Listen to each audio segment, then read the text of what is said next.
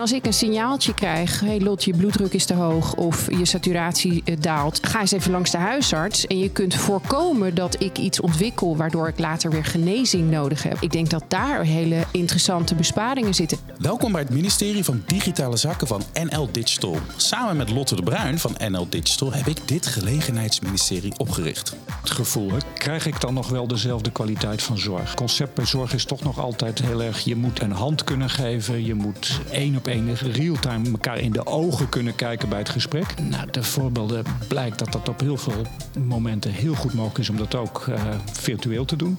Elke aflevering praten wij met een hoofdrolspeler in de wereld van digitalisering. Vandaag de gast niemand minder dan Ernst Kuipers, minister van Volksgezondheid. Welkom. Ik heb er zin in. Ja, ik ook. We hebben afgesproken dat we mogen tutoyeren. Dank daarvoor. Digitalisering in de zorg. Dat kan alles zijn. Uh, patiëntendossiers, privacy, AI, wearables, digitalisering in de zorg zit eigenlijk overal. Laten we aftrappen met wat uh, open vragen om, uh, om eens eventjes warm te draaien. Ja. Um, welke digitale ontwikkeling in de zorg vind je het moeilijkst om te doorgronden? Je bent nu bijna anderhalf jaar minister. Welke digitale ontwikkeling denk je wel, poeh, ja, uh, om te beginnen realiseren dat digitalisering en data en al die andere voorbeelden die je noemde, zoals kunstmatige intelligentie, in de zorg overal in verweven zitten. Uh, er zijn mensen die uitgerekend hebben, ik was het niet, maar dat de zorg misschien wel de meest data-intensieve uh, onderdeel is van onze huidige maatschappij. En dat bijna een derde van alle data die wij op, die wij fabriceren met z'n allen, dat die uit de zorg komen. Zorg en gezondheid. En ik denk een van de topics die het moeilijkste doorgronden nu is, is de positie van eh, nu en ook in de nabije toekomst van kunstmatige intelligentie daarin. Een onderwerp wat uh, uh, zeer actueel is natuurlijk, hè, met alle uh, nieuwe ontwikkelingen daarin, maar dat geldt in de zorg ook. Die AI praten we zo nog over door. Wat, wat ja. moeten we met die AI? Wat zijn misschien de ethische kwesties? Lotte, die uh, digitalisering in de zorg. Ja. Die kan natuurlijk alle kanten op. Ik zei het net ook al. Wat is voor jou het punt waarvan je denkt van... oeh, dat vind ik ingewikkeld? Nou, ik denk vooral um, de combinatie van al deze mogelijkheden en de adoptie. Dus hoe gaan patiënten ermee om? Hoe gaan uh, artsen ermee om? Hoe zit het verweven in de studie geneeskunde? Hoe gebruik je het ook echt als middel om een doel te bereiken? Want dat is uiteindelijk wat, wat technologie, wat digitalisering is. En AI uh, en data, hè, waar we het net ja. over hadden, is natuurlijk nu heel erg hot. En uh, over een paar jaar is dat misschien wel weer normaal geworden en is er weer iets anders anders. En de spanning blijft zitten op: vindt de arts ook echt dat uh, de analyse van data uh, haar of hem helpt in het uitvoeren van mm -hmm. zijn vak, in het genezen of hè, beter maken van mensen? Dat vind ik uh, interessant en, en ik denk ook wel spannend. Ja, adoptie. Ik sprak uh, vorig jaar een arts in het ziekenhuis in Amsterdam, een oncoloog.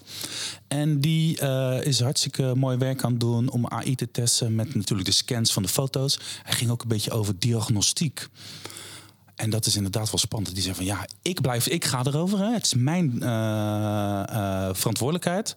Maar ja, straks gaat die computer natuurlijk heel vaak gelijk krijgen bij interpretatie van bepaalde data, van bepaalde dat lijkt me best wel een spannend punt, of niet? Zeker. En dat is uh, van waar ik de, dat antwoord zojuist ook gaf. En misschien is het verstandig om het allereerst ook voor een luisteraar, voor misschien een patiënt of een familielid van een patiënt. Want uiteindelijk kennen we in onze omgeving eigenlijk altijd wel iemand die zorg op een bepaald moment nodig heeft. En is het op veel momenten zijn we het ook een keer zelf. Daarom eerst in, in positieve zin te benaderen. Als je kijkt naar de ontwikkelingen die er in de afgelopen nou eigenlijk de afgelopen tientallen jaren geweest is. In verbetering van onze kennis, uh, bijvoorbeeld van genetica en de mogelijkheden daarin. Maar het testen daarop levert ook heel veel data in op. Uh, verbeteren van onze methode voor afbeeldende diagnostiek. Of dat nou een foto is of iets anders. Maar ook dat levert heel veel data op. En al die gegevens hebben een arts, een verpleegkundige, mensen in staat gesteld om in de afgelopen jaren een steeds beter begrip te krijgen van het ontstaan van ziekte. Uh, daarmee ook, het klinkt vreemd, uh, omdat we uh, al honderden jaren geneeskunde bedrijven, maar ook veel nieuwe ziektebeelden leren kennen. Of ondertussen begrepen dat bestaande ziektebeelden, zoals bijvoorbeeld bepaalde vormen van kanker, niet één beeld is, maar eigenlijk een hele mix aan allerlei verschillende aandoeningen ongelooflijk goede ontwikkeling. En dat is mogelijk door die verbetering, bijvoorbeeld in diagnostiek, maar dus, dus door, ook door de beschikbaarheid van heel veel data. Uh, dat komt terug bij de vraag die je stelde over het voorbeeld van een hoogleraar oncologie. Mhm. En wat je daar nou precies mee kunt. En wat een hoogleraar en een patiënt gezamenlijk veel beter kunnen doen, is met die gegevens van een patiënt zelf. Maar natuurlijk tegen de achtergrond van anonieme gegevens van heel veel vergelijkbare patiënten. een beter begrip krijgen over wat de beste behandeling van een, voor een patiënt is, voor een individu. En vaak ook beter van wat bijvoorbeeld de prognose is van bepaalde klachten. Dus je gaat natuurlijk al die, al die patiënten echt veel individueler benaderen. Want elke patiënt is natuurlijk anders. Elke kanker is natuurlijk anders. Elke kanker reageert weer anders op andere patiënten. Ik vraag me dan af, hè, gaat dit dan helpen? Gaat deze technologie dan helpen om de zorg betaalbaarder te maken? Of doordat we juist zoveel meer kennis hebben over al die verschillende ziektebeelden, wordt het eigenlijk alleen maar duurder. Want je wordt ook gelijk verplicht om ook daadwerkelijk al die mensen als individuen te behandelen. Wat, wat, hoe, hoe, gaat die balans uitslaan? Ja, die kan allebei de kanten uit. Uh, en eerlijk gezegd vind ik het zelf het belangrijkste om allereerst te kijken vanuit het perspectief van verbetering van de kwaliteit van zorg. Mhm. En ook de verbetering van de toegankelijkheid. En met dat laatste bedoel ik dat als we kijken, dan eh, genereert de zorg en gezondheid weliswaar heel erg veel gegevens. Maar is de zorg tot op de dag van vandaag nog altijd uh, ontzettend arbeidsintensief? Mhm. Een beetje een vreemde stelling, maar je zou kunnen zeggen dat de zorg uh, de enige onderdeel in onze maatschappij is wat de industriële revolutie wat dat betreft een beetje gemist heeft. Mhm. We zijn nog steeds even arbeidsintensief als dat we 100 en 150 jaar geleden waren.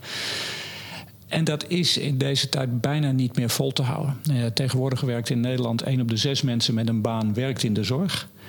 En dat aantal groeit heel snel. Dus als we dat tempo vol weten te houden, dan is het in 2030 één op de vijf en in 2040 één op de vier. En dat gaat waarschijnlijk niet gebeuren, omdat er nou, alleen al uh, op heel veel andere terreinen, of dat nou is energietransitie of woningbouw of digitalisering en technologie. Er zijn ontzettend veel mensen ook op andere plekken nodig. En dat betekent dat we echt gebruik moeten gaan maken van data en technologie om zorg ook echt anders te kunnen doen. En dan komt vanzelf die discussie ook over betaalbaarheid. Die, die arbeidsintensiviteit van de zorg zit er natuurlijk vooral in dat uh, zorg is natuurlijk mensenwerk. Je wil dat mensen de mensen beantwoorden. Lotte, kun jij dat een beetje wegnemen bij mij? Dat ik misschien zorgen maak dat de technologie dat over gaat nemen. En dat ik straks moet gaan dealen met een robot. Met Jij, krijgt de lastige vraag. Ja, ja, ja. Nou ja, goed. Eh, eh, ten eerste prima eh, om een robot in te zetten om bepaalde klussen te doen. Hè. Dat is helemaal niet als het menselijk contact, maar ook echt, denk ik, dat mensen daar het meeste behoefte aan hebben. Maar dit gaat over de arbeidsproductiviteit verhogen. Hmm. Wat jij zegt is waar. We zullen gewoon meer moeten gaan doen met minder mensen. En daarin kan digitalisering een hele fijne ondersteuning bieden. En als je het mij persoonlijk vraagt, uh, dat over die uh, investering. Soms moet je zaaien voordat je kunt oogsten.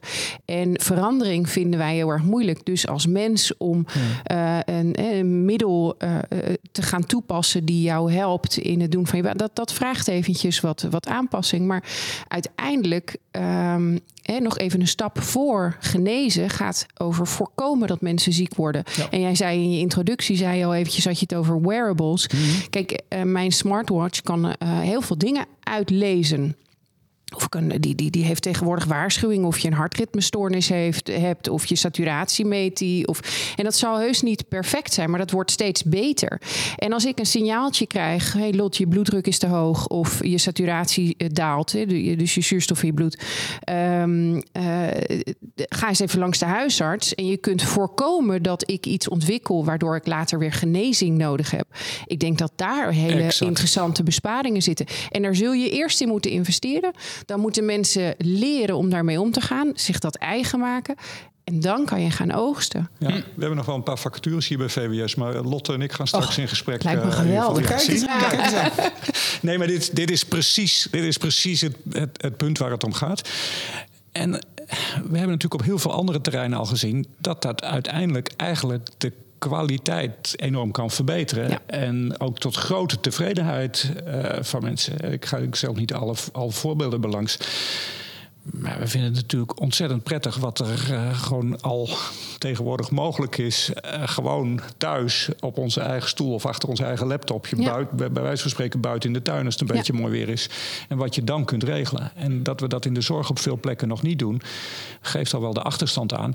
En de voorbeelden die zijn er wel degelijk. Dat als je dat op een juiste manier doet. En ook patiënten en familieleden op een goede manier meeneemt en uitlegt. En ook goed luistert naar de input die ze geven. Dat dat op een ontzettend goede manier kan. Die toekomst en die wearables, die horloge die misschien ook een seintje naar de eerste hulp stuurt als mijn hart het niet meer doet. Of, of AI en de ethiek daar, daarbij. Wil ik straks even over hebben. Ja. We hebben wat stellingen. We hebben altijd een rubriek als ja, ik minister prima. van Digitale Zaken was. Nu zitten we hier met de minister van Volksgezondheid. Dus wij hebben de stellingen een beetje aangepast. Lotte, kun jij die eventjes uh, voorleggen? Zeker. Het zijn er vier. Ik, uh, ik, ik Noem ze gewoon op. Jij ja. reageert met waar of niet waar. En achteraf kunnen we daar een beetje over doorpraten. Als minister van Volksgezondheid heb ik zoveel te maken met digitalisering. dat ik me soms minister van Digitale Zaken voel. Waar, waar of niet waar? waar? Kijk. Als de wet elektronische gegevensuitwisseling in de zorg straks in juli van kracht wordt, ga ik alles op alles zetten om ervoor te zorgen dat het niet een ICT-debakel wordt. Waar of niet waar? Waar. Zonder digitalisering wordt de zorg onbetaalbaar. Uh, waar. Kijk, wij gaan weer voor vier op een rij nou. met waar. Hè? Nu data en AI steeds belangrijker worden, moet privacy by design het eerste uitgangspunt voor alle zorgsoftware worden. Waar? Nou. Ja, allemaal waar. Die, ja. Even die wet elektronische gegevensuitwisseling in de zorg. Uh, dat is voor jou een belangrijk punt, hè? Die Weegis, ja. Oh, oh, ik krijg het waffel. Interoperabiliteit. Dankjewel. Dat is een, een, een springend punt, denk ik, of niet? Nou, veel van onze leden vinden dit een heel spannend, uh, ja. een spannend ding. Ja. ja. En sommigen zeggen ook, uh, als dit zo doorgaat zoals het er staat, dan kan ik, heb ik geen. Uh, dat zijn veelal uh, internationale organisaties die zeggen, ja, dan, dan denk ik dat ik me terug moet trekken uit de zorgmarkt in Nederland. Ik denk hm. dat dat nooit de bedoeling uh, mag zijn. Het gaat om een inclusief speelveld. Je moet je aan dezelfde regels voldoen. Um, dat is inderdaad iets wat ik, uh, wat ik wel eens hoor. Maar ik ben vooral benieuwd naar. Nou ja, kijk, laten we het allereerst opnieuw even vanuit het perspectief van een patiënt uh, benoemen. Ja. Veel patiënten komen op enig moment bij verschillende zorgverleners. Dat kan je huisarts zijn, je apotheek, de wijkverpleegkundige, een ziekenhuis, een spoedeisende hulp, et cetera. En elk van die instellingen is tegenwoordig heeft gewoon een elektronisch systeem voor het opslaan van jouw gegevens. Mm -hmm. Heel belangrijk. Alleen op het moment dat jij bij uh, bijvoorbeeld op een spoedeisende hulp komt, is het ontzettend belangrijk dat de gegevens over welke medicijnen jij gebruikt, opgeslagen bij jouw apotheker, of wat jouw medische voorgeschiedenis is, opgeslagen bij je huisarts of eventueel bij een ander ziekenhuis, dat die gegevens met jouw toestemming direct beschikbaar zijn. Ja. Dat is belangrijk voor de zorg die je krijgt de kwaliteit daarvan. Maar kan in veel gevallen ook levensreddend zijn. Dus ongelooflijk belangrijk. Ja. En het is nu niet zo. Wat we in de zorg uh, gedaan hebben in Nederland, uh, is dat uh, alle partijen, we hebben in Nederland ongeveer 45.000 verschillende zorgaanbieders. Van huisartsenpraktijk en fysiotherapiepraktijk tot grote ziekenhuizen en alles daartussenin. 45.000. Die hebben allemaal hun eigen elektronisch systeem hun eigen dataopslag. Ja. Hartstikke mooi. Het enige wat we even vergeten zijn is om standaarden af te spreken over hoe. Dus vergelijk het bij wijze van spreken met dat wij allemaal onze eigen laptop of tablet hebben. Dat je er allemaal een e-mailprogramma op hebt zitten. Maar dat we even vergeten zijn om standaarden af te spreken. Zodanig dat als jij Robin een e-mailtje stuurt uh, naar jou. Mm -hmm. dat, dat dan dat e-mailtje of niet aankomt, of niet te lezen is, of de ja, bijlage. Zo hebben we het in de zorg geregeld. En dat leidt gewoon tot gevaarlijke situaties. En dat leidt zelfs tot vermijdbare sterfte. En wat die wet nu regelt, is zeggen: oké, u mag allemaal gewoon uw eigen systeem hebben. Als minister ga ik daar niet over. U mag uiteraard allemaal graag patiënten in behandeling nemen. Maar op het moment dat u een rekening stuurt, dan willen, daar zitten daar bepaalde verplichtingen aan. Namelijk dat bepaalde data, met toestemming van een patiënt, maar bepaalde data beschikbaar zijn om opgevraagd te worden als de patiënt ergens anders hulp nodig heeft. En dat dat dan ook uitgewisseld kan worden elektronisch in een standaard format. Ja.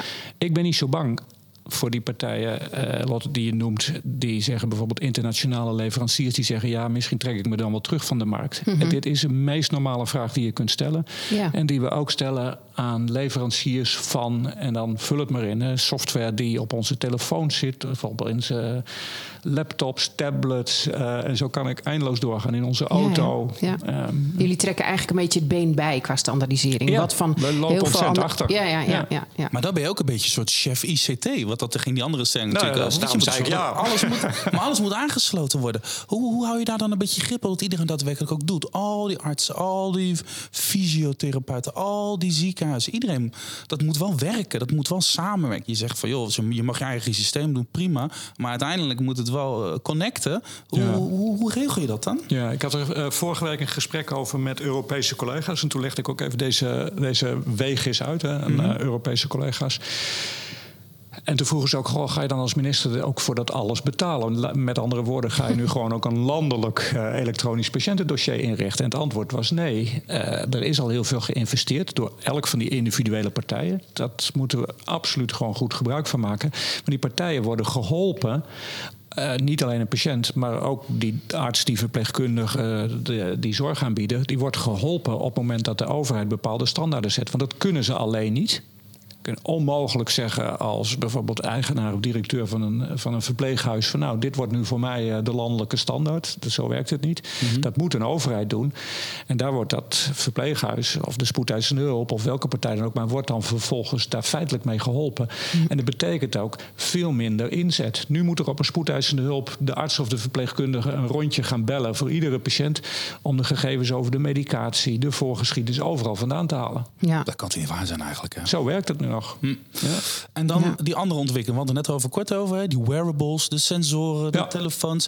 Je, je, je leest dan van die krantenkoppen als eh, het ziekenhuis verhuist een, een beetje naar je broekzak. Ja. Je gaat alleen nog maar in de toekomst naar het ziekenhuis als het echt niet anders kan. Dus die telefoon en die apps, het werkt allemaal goed samen. Je ziet volgens mij in, eh, eh, voor- bij diabetes werkt het al goed. Ja. Hè? Mensen krijgen een seintje. De arts krijgt misschien een seintje als je je niet aan de afspraken houdt. Hm. Eh, dat soort dingen. Waar gaat dat heen? Ja. Waar gaat dat over, over 10, 20 jaar? Ja, terwijl je het oplevert, dat is niet te zien voor de luisteraars, maar zit ik hier te grijnzen. Ja, moeten mensen, mensen, mensen hebben meestal het idee dat, een, eh, ik blijf dan maar even bij een ziekenhuis, en zoals ze dat nu kennen, eh, een gebouw en verpleegkundigen en artsen en zo, dat dat iets is van, van alle tijden. En het antwoord is dat dat niet zo is. Het is eigenlijk een hele recente uitvinding. Eh, recente uitvinding, eind 19e eeuw. Dus zeg maar dik 120, 130 jaar geleden. En dat kwam toen door de ontwikkeling van de anesthesie, zodat je kon opereren. eh, kennis van infectieziekten en de ontwikkeling van röntgen en afbeeldingen. En toen ging opeens heel veel zorg, wat daarvoor altijd thuis gebeurde, ging opeens naar een instelling waar ze die apparatuur hadden. cetera. En dat hebben we 120 jaar zo gedaan. En nu hebben we de mogelijkheden om dat weer terug te draaien. Natuurlijk, als er een operatie plaats moet vinden, gebeurt dat niet thuis in je eigen bed. Maar ontzettend veel zorg die we de afgelopen jaren Ja. nog steeds in een ziekenhuis deden, kan op afstand, kan gewoon thuis. En dat is inderdaad een terugdraaien. Eh, en de voorbeelden noem je al en ik kan er nog veel meer noemen. En we staan wat dat betreft gewoon echt aan een begin. En dat verbetert de kwaliteit. Het verbetert de mogelijkheden waarop je zelf als patiënt en familie in controle bent en kunt verantwoordelijkheid sturen. kan nemen misschien. Ja. Zeker, ook. Het verlaagt ook de drempel, denk ik. Hè? Ik denk dat het naar het ziekenhuis gaan is voor sommige mensen een heel spannend iets. Ja.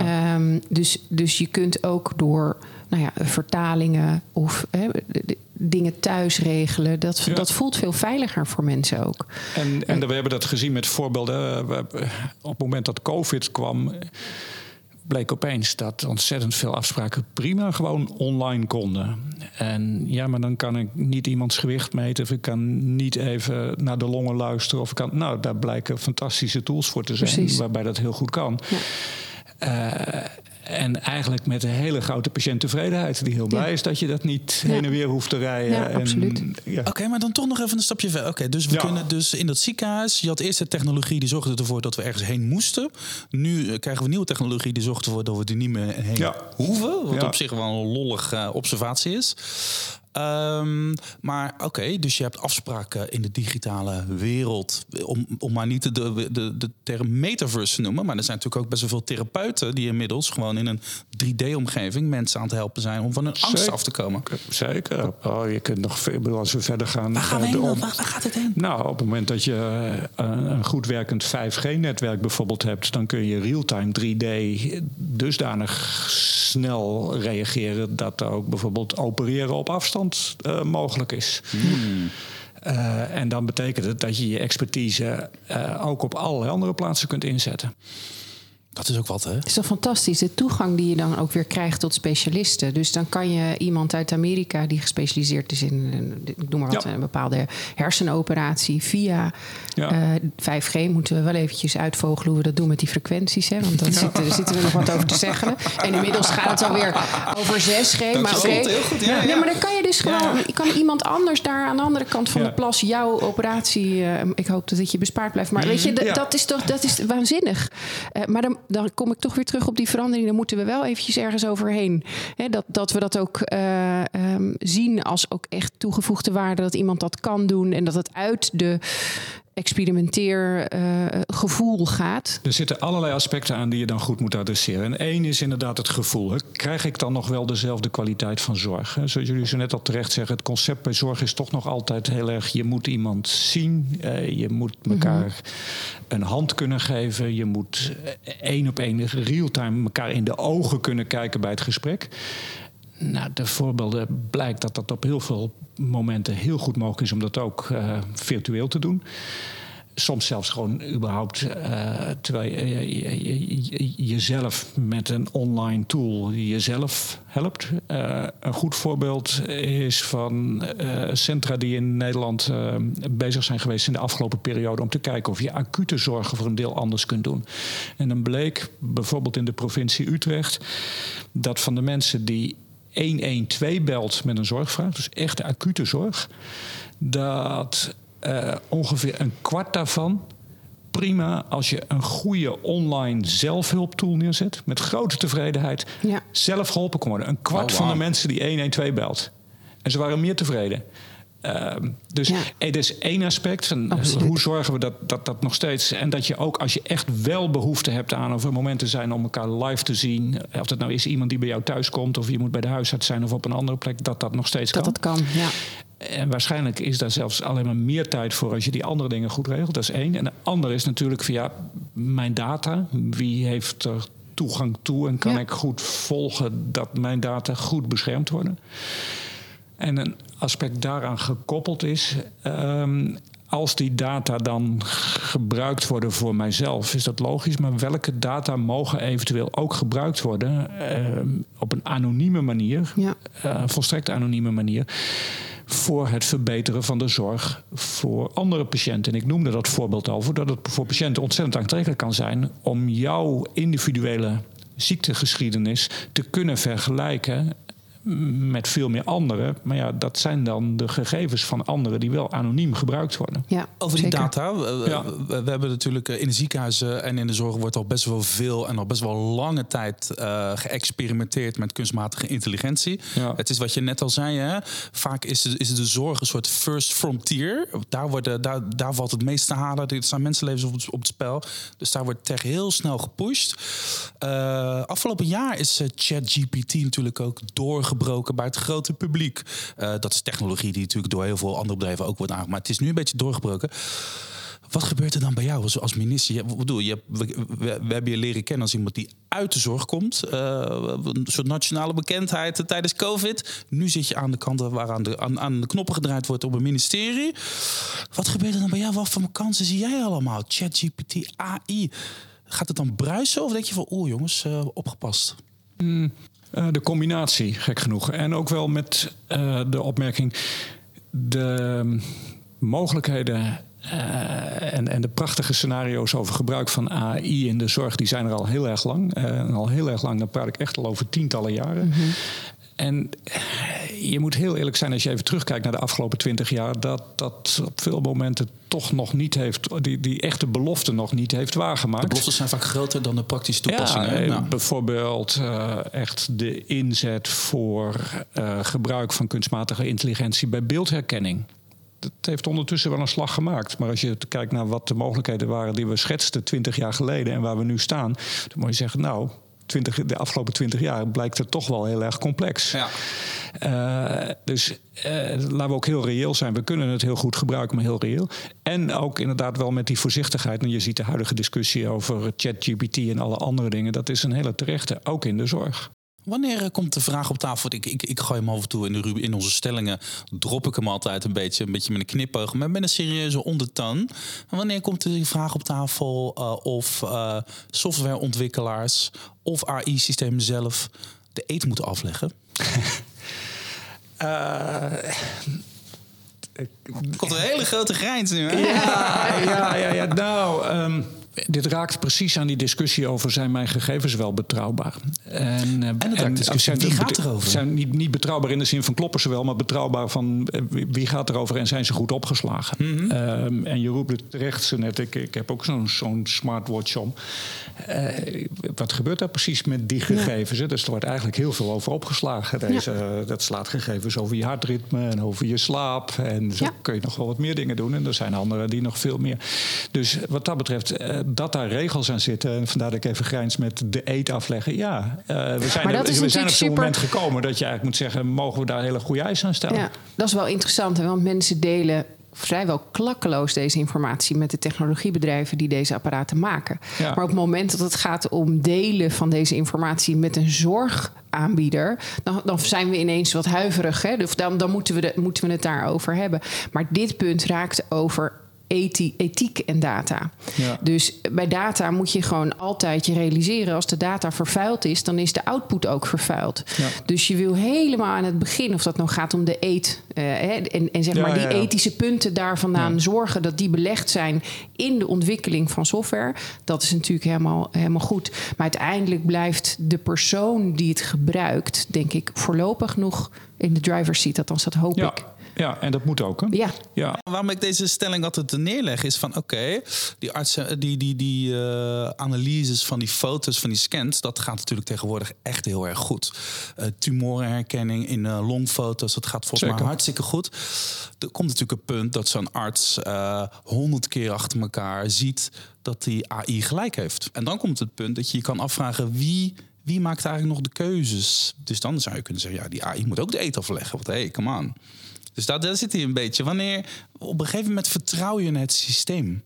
Ja, en ik denk even voor het comfort ook aan een patiënt wat een systeem kan helpen, dat kan op allerlei verschillende manieren, is uh, een waarschijnlijkheidsdiagnose geven. Of in ieder geval een gebied van um, zorg op een foto bijvoorbeeld aanwijzen. Neem dat voorbeeld wat je net noemde over een longfoto. En wat mensen kennen in termen als een vlekje op de long. Mm -hmm. nou, uh, als je de hele dag naar longfoto's moet kijken, dan kun je dat vlekje op de long missen. Behalve als er, of dan kan het helpen als een systeem gewoon dat vlekje even een pijl erbij zet, dan moet je er vervolgens nog steeds naar kijken en zeggen: vind ik dit zo relevant dat het vervolgonderzoek vraagt. Maar je zit nog altijd wel, uh, ook als behandelaar, Tuurlijk. daarmee in een discussie met een patiënt: van dit is wat we zien.